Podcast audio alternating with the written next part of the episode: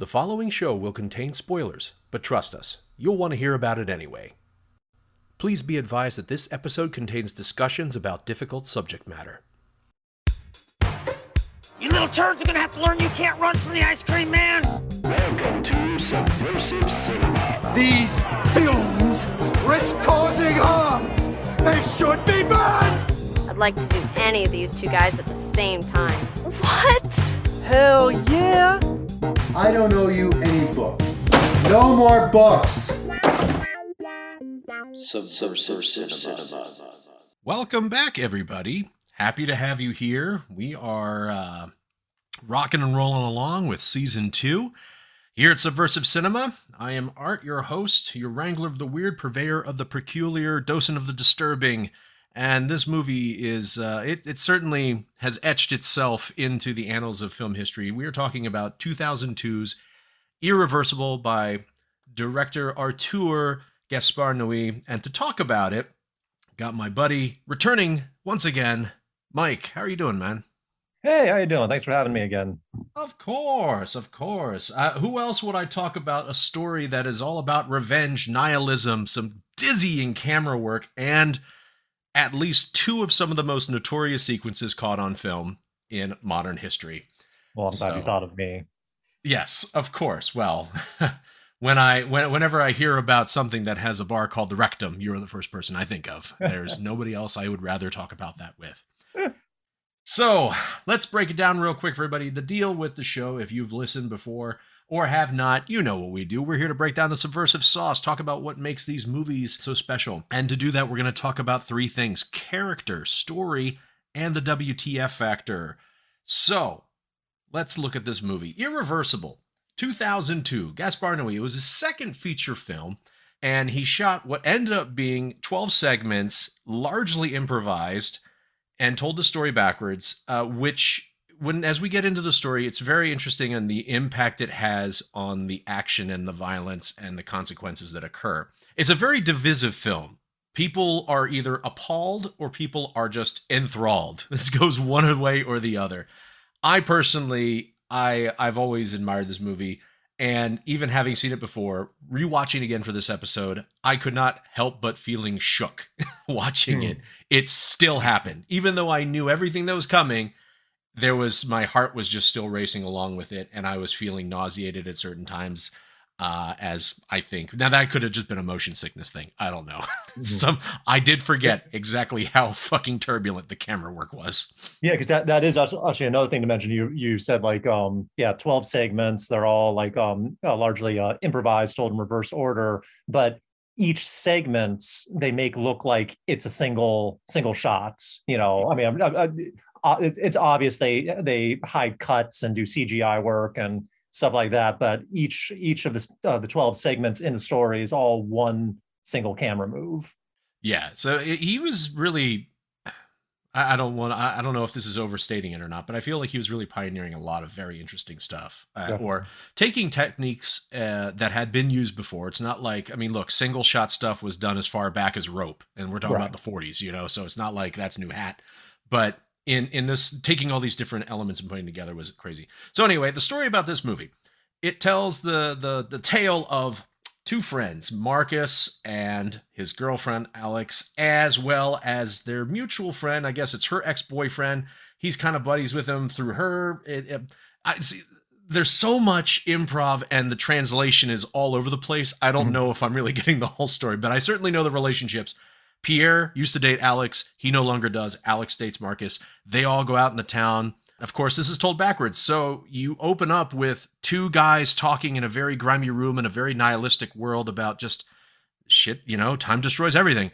Mhm. Uh, we are now seeing somebody taken out in a stretcher and they are being yelled at, and there's all sorts of epithets being thrown at them because they're being taken from a gay club. Inside the gay club, you see what happens. This man, Marcus, gets into a fight with this guy and he gets his arm broken. And next thing you know, a face gets smashed in.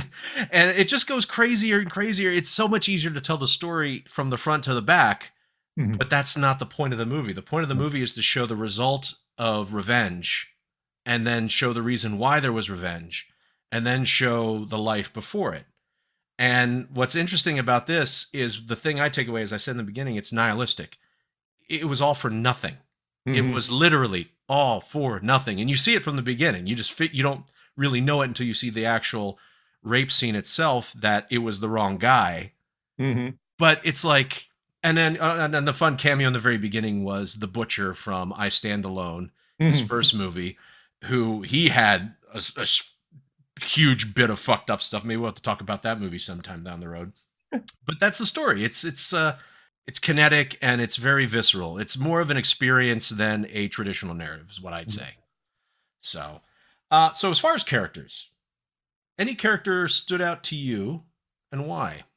So for me, um, and, uh, believe it or not, uh, first time I saw this movie to the rewatching it again, revisiting it again, it's always those those two old guys you mentioned in the beginning.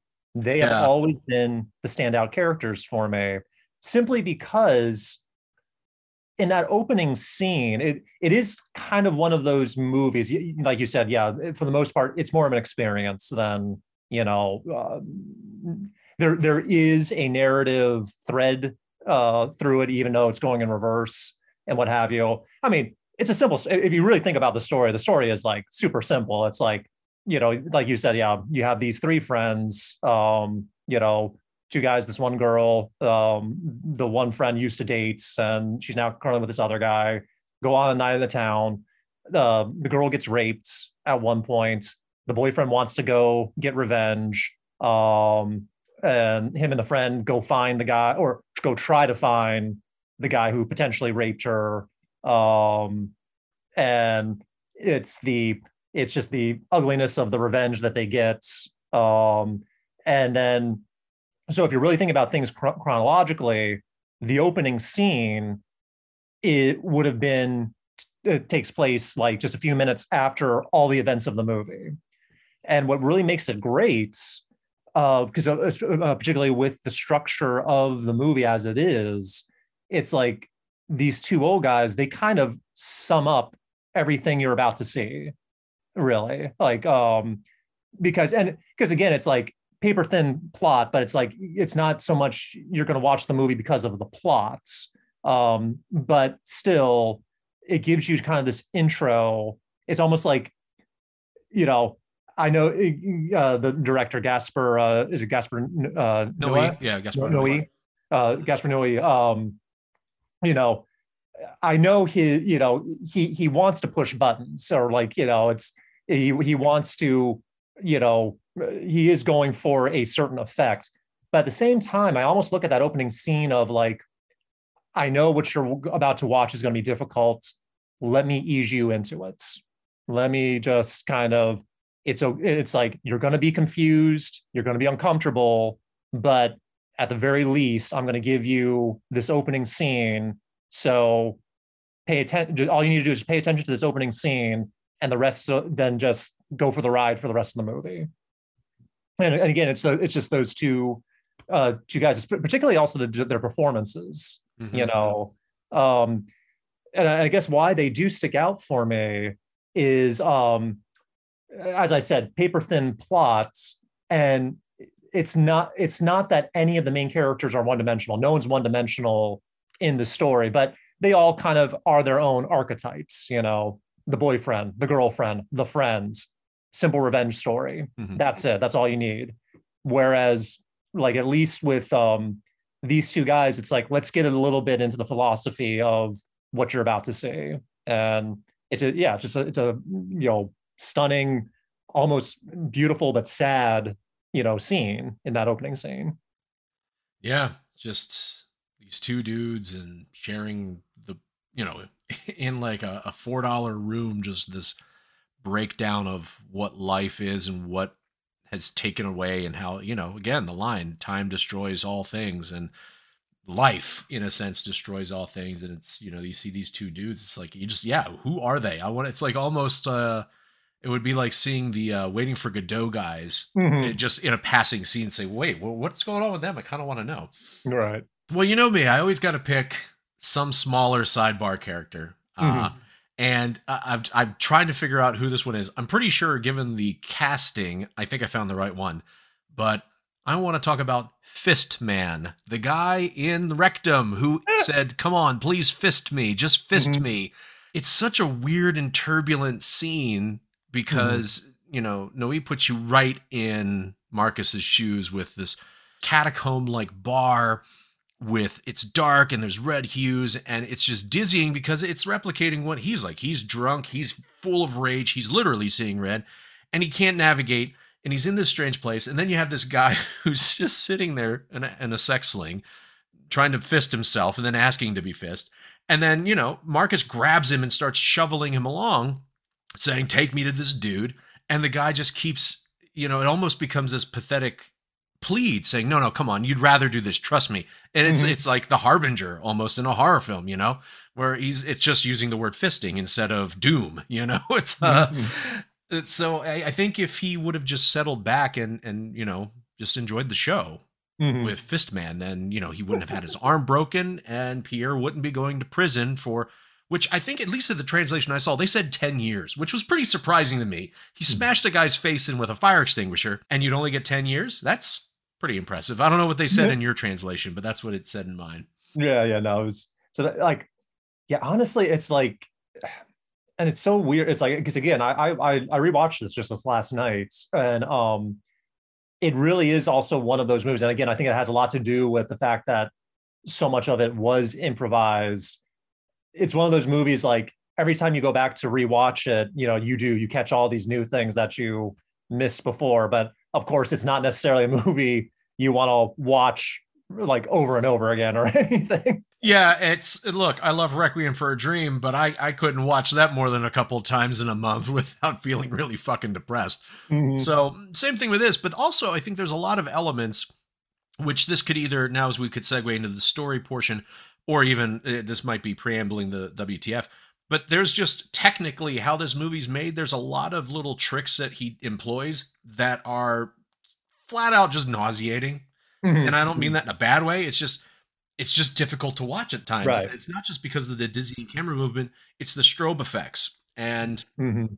the use of that that hyper low frequency. I think it was Right. 7 hertz, which, uh, from what I read, it doesn't really affect you on home video because most speaker systems can actually produce that effectively. But if you saw it in a theater, then Mm-hmm. Yeah, yeah. you'd feel it in your balls and you'd feel nauseated. Regardless of that, there's still a tone that's being played, and especially at the end, I I don't have epilepsy, but I felt like I was going to go into some sort of grand mal seizure with the spiraling flashes from the the sprinkler into this celestial weird light. It was just really trippy for me, and it gave me a headache. Uh, Uh, you know, what do you think? Are, are they all narrative driven, or are some of them gimmicky to to for the sake of it, or do you think it's a mix of both? for me, th- I, I I actually specifically really wanted to do this episode uh, because it's like you know, th- th- this is a movie that like I've always like you know, it's always stuck with me. Um, it's, it's definitely one of those type of movies, of course, but um, and this might bleed over more into the when we get into the uh, what the fuck with uh, with this type of movie, but um. Uh, you know, I'll just uh, I'll, I'll I'll start start the discussion now. I actually don't consider this movie sub, quote unquote subversive. Mhm. I re- I honestly do not. Um, and so it's like I to to answer your question about the technicalities of it all. Um, it's like they've never really in my on one level they've actually never really affected me in that way. But of course, you're talking to someone that like I've never really been uh, affected by things like that. Like stro- strobes have never really bothered me. Um, sounds like haven't haven't necessarily bothered me. Um, I love roller coasters. I'll go on, you know, these wild dizzying rides and feel absolutely fine afterwards. And it's like this movie has that similar effect for me, where it's like I see that like yeah he's he the, the camera work and the, the the sound design it's all it's all designed to make you as uncomfortable as you possibly can be. But and you know to to some extent I feel that.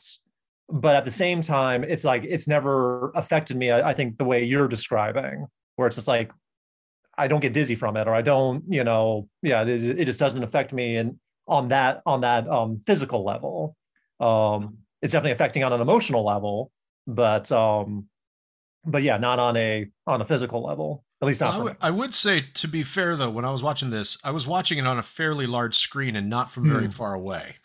Okay. So maybe there's a thing about image distance. I don't know. I don't know. I'd be curious what it would be like to see on a big, big screen. Mhm. Eh, And, and there is actually something to that. I I've never seen this in, in a in a theater. I've always just watched it on a television or a computer screen or you know. Yeah. I mean, typically these things, I think most of the time I, I'm not bothered. I think the fact that this, these sequences persisted as long as they did. Mhm. That in did, they any do, other film where they do twirly camera work for five to 10 seconds, he'll say, fuck that. I'm going to do it for a minute, minute and a half because why Mhm. not? you know? So that was, that was part of it, I guess. So story wise, we've already covered it. it. It is, as you said, paper thin. It's pretty straightforward. I think that along the way, there are a couple little surprises just due to the narrative structure of being told in reverse. It's no secret that she, someone was victimized because you hear that when he's going looking for revenge. You don't Right. expect that. You know, it's a great setup to see somebody getting carted away by the police and somebody in a stretcher because then you're like, okay, shit really went down, but what went down? Then you get to see exactly the severity of what that was. And then, of course, there's the crime itself. But I think what's the most heartbreaking is the reveal that you can only benefit from in a reverse situation is when you find out, oh, she was pregnant Yep. and how happy she was. And given the the utter level of abuse and beating that uh, Tenia gave her, that's probably not there. So that, that's something that was there. Now, talking about its structure, I don't know if uh, you heard or have seen, but they did a recut in 2019 where they put it in chronological and they call it the straight cut. Interesting. I don't know. I'm guessing you haven't heard of that. No. Uh, so it tells it as you know, it's in the right order, and Mhm. it just goes that way. So it becomes a totally different movie. You know, Mhm. where this is, I guess, an exploration of effect and cause that becomes then your traditional revenge story. Right. So it's a very, very different feeling. I'm not entirely sure how I feel about it because it it Oh, have you seen it? uh-huh, yeah. And it just I mean, yeah, again, it's the same movie, but it just feels the the result, the end result is different, you know, because then you go on the journey as it was meant to be. Uh, Mhm. I will say what's different is there's almost a feeling of in the beginning of, you know, being like being birthed into this bright world that just descends in the darkness, you know, while in the version that is was in theaters, the original version, it's the as I think was a build originally, it's a journey from hell to paradise. Mhm. So it takes you out. So it's weird because it's like it ends on such a happy note, but you know Right. that that's the past, so there's nothing happy about it. Right. Yeah. That that is the odd, um, you know, structure of this, and I think that's the um effect he was potentially going for. Is like, technically, it has a happy ending. Technically, you know. But huh? but yeah, if you watch it in chronological order, then yeah, no, then it's just a you know straight revenge story, and it's just a descent into hell and madness. yeah, and you end with two guys in a cheap room smoking cigarettes and talking about having sex with their kid and and how life is terrible. so yeah, ah, fun times. Cherry on top. Indeed. So, WTF? Well, I mean, there's two obvious things. We can Mhm. we can either cover that first or we can save those for last. Are there any other WTF moments that stuck out to you in this movie I mean, other than the the, the frank discussion of sex among friends, yeah, which yeah. is not a traditionally western thing. Mhm. Americans are very prudish. We tend to Mhm. not talk about, hey, I know you were dating my girlfriend, but you couldn't make her come. Well, I can. Let me tell you about how we fuck. Oh, you want to talk about how you fuck? Let's talk about this. That's just so weird, but that's because I grew up here and it's just not a Western thing. But Europe is much freer. So that's one example of something that's a little culturally different, I suppose. Um, I mean, uh, there. It's not really. See, yeah, I guess like you know, um, it's not necessarily a what the fuck in the like, or at least your traditional sense or the traditional sense of the show. But um, you know, uh, I I always love the one moment that you know it's a you know it, it's very much a um a mistake or a blooper, but they recover they recover so uh, you know, so eloquently is, you know, you got um, Vincent Cassel there, you know, he's dancing with some girls and some girls approach him and he says, Hi, my name's Vincent. Just kidding. My name's Marcus. Yeah. and they keep going. And it's like, wow, they actually kept that, you know, in the movie. Yeah, kept that in. Just he's like, well, I know this is a hard thing to set up a long tracking shot like this. Let's just try to salvage it. yep. Yep. Yep. So yeah, I mean that that's always um I've, I've always thought that like, oh that's a cute little moment. Mhm. but um but yeah i mean uh, other than other than that yeah there are just yeah the, the two big moments in it um the two like you know uh, more disturbing uh moments that everyone talks about. Um i mean yeah you know and f- quite frankly for me it is it is kind of fucked up that you know we find out at the end even though it's technically happened in the past is that oh wow she was pregnant. And given everything we've just seen yeah like just the other like you know shock of that or the oh god Yeah, and I think they pile it on because you see exactly how affectionate and loving they are as a couple when Right. alone. While when he's out on the subway and you know with this with with Pierre, and when and you know that's before he even gets like all off his knocker, you know, and then when he's at the party, he's all fucked up. It's like he's kind of he is you know as Pierre says he's a primate here is he's the ape or whatever. He's not a very sympathetic guy. He's just this really raging dude you know it's interesting you see that sensitivity earlier on Mhm. but yeah it's um yeah yeah it's interesting what you learn in different points of view and and how the story's told so i guess you know we might as well cover them which one would you like to talk about first the, the club scene or the underground walkway scene Well, here, let me. Um, what what I'll do is, um, uh, like like I said before. Um, so we'll just kind of get into it, and you know, let's just we'll be fluid uh, about it. Um, again, like for me, the reason why I really wanted to do this episode is, you know, number one, I actually love this movie. Like th- this this is one of those movies I remember um, seeing it and you know falling in love with it, and um, and number two, it's just like I don't necessarily consider it quote unquote subversive. I know that's one of the points of the show is like what is subversive and why is it, you know, considered that. You know, I think I'm here, you know, kind of as an ambassador of like, I don't consider this movie subversive. Um well we'll get to uh the definition of subversion that i that i go by and then we'll see if it ticks any of the boxes Gotcha. but you know, it is absolutely disturbing. Um, and um, it would definitely be uh, difficult um, f- from anyone who suffers from trauma. You know, it, it, it could definitely be a traumatic um, experience for for someone. But uh, for me, it's really hard for me to call this subversive because everything, all the what the fuck moments, everything ugly about this movie is absolutely 100% necessary.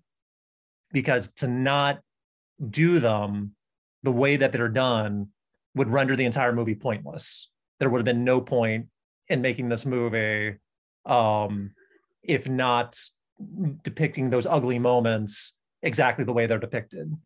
Um, again, yes, I I I absolutely agree with anyone that will say it's disturbing and sometimes I have to look away, but I'd rather have the movie depict the violence and the rape and everything um, as ugly and realistic as it does, rather than getting too stylistic or getting too much into like an action movie type persona. It's like I always compare like one of my go-to things like I always like you know when any, when when anyone's talking about like like oh that was so unnecessary or blah blah blah blah I always I always um point out um do you remember Swordfish in the early Mhm. 2000s with oh yeah Hugh Jackman and um uh, Halle Berry yep there's a moment in there Hugh Jackman approaches Halle Berry next to a pool Mhm. and Halle Berry uh, is reading a book.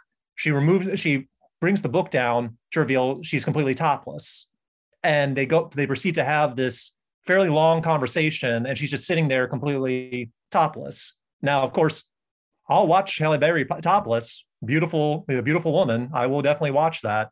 But that scene serves zero purpose. There's zero, absolutely zero purpose for her to be topless in that moment.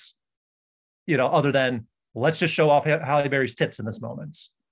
So it's like for me, I would argue that's unnecessary.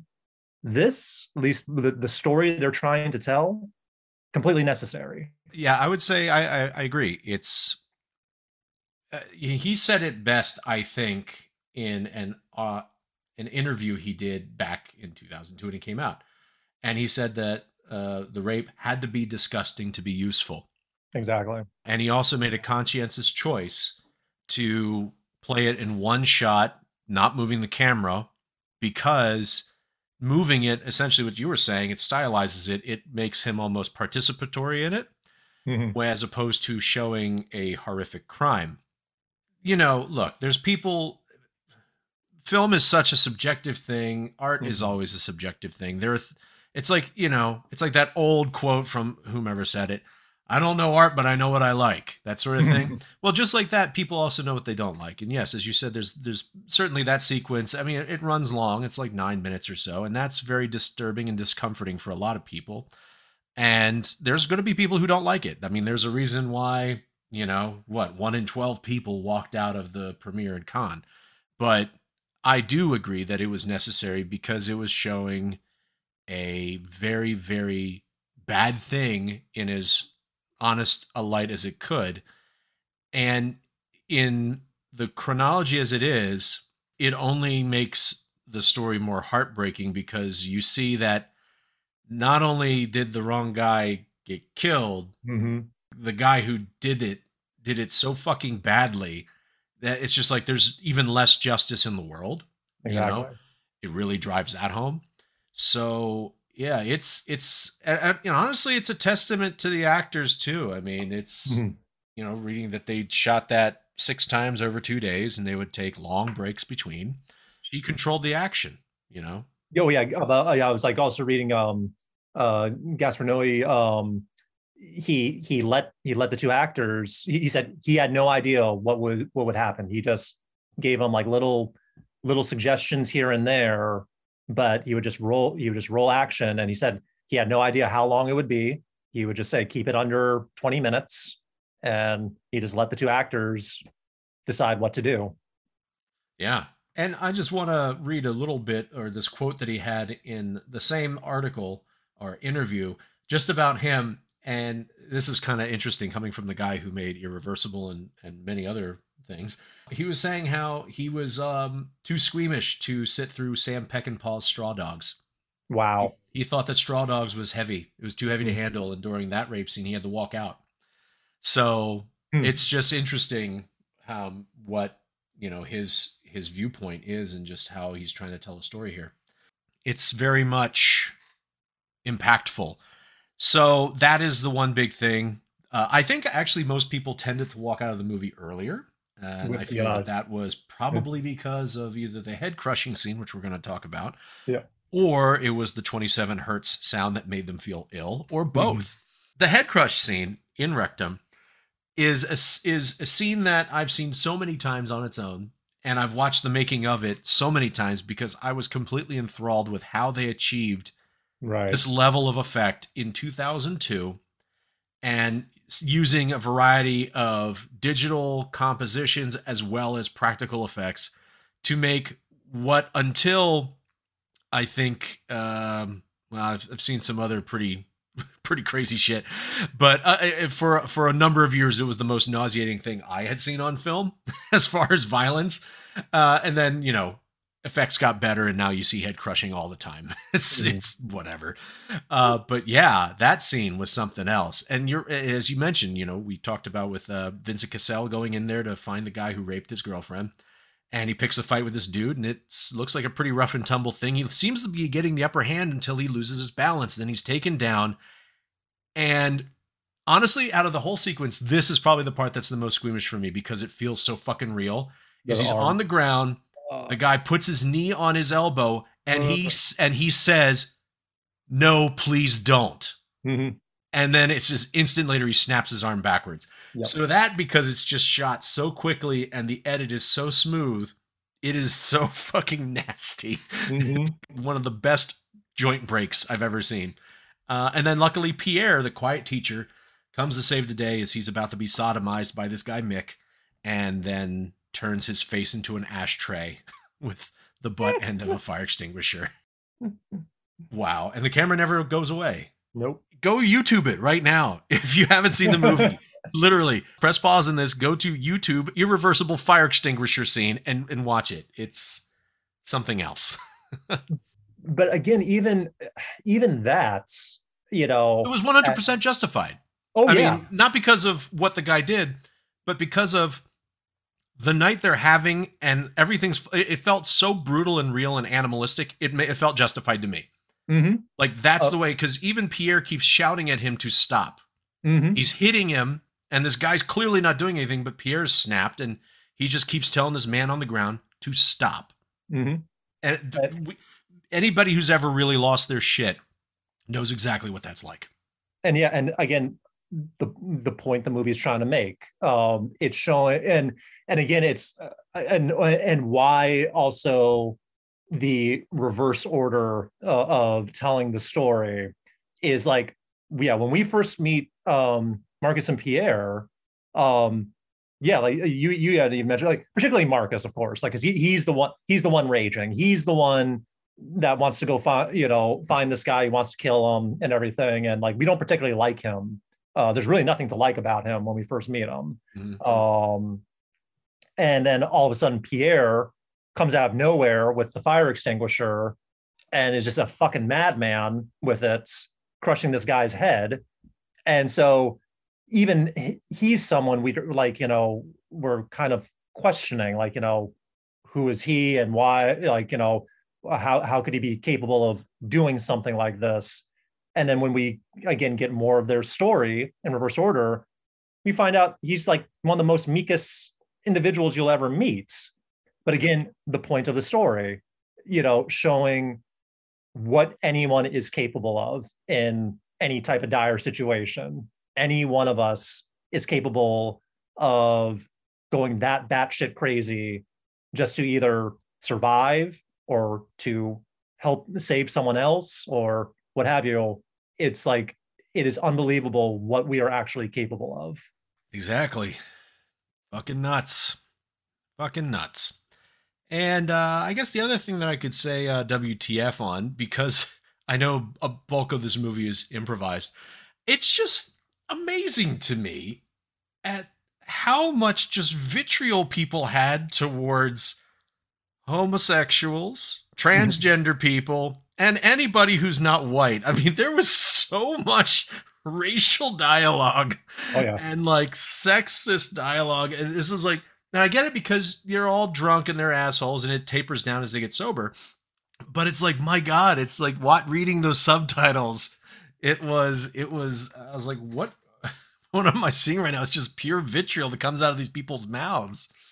and again for for me again another reason why you know I, I can see the necessity of it all is once again just showing you know what anyone is capable of. Mhm. you know we can we can say to our you know to our horse that like you know no i'm i'm not a racist. I'm not homophobic. I'm you know i'm none of these things. I'm just a good person.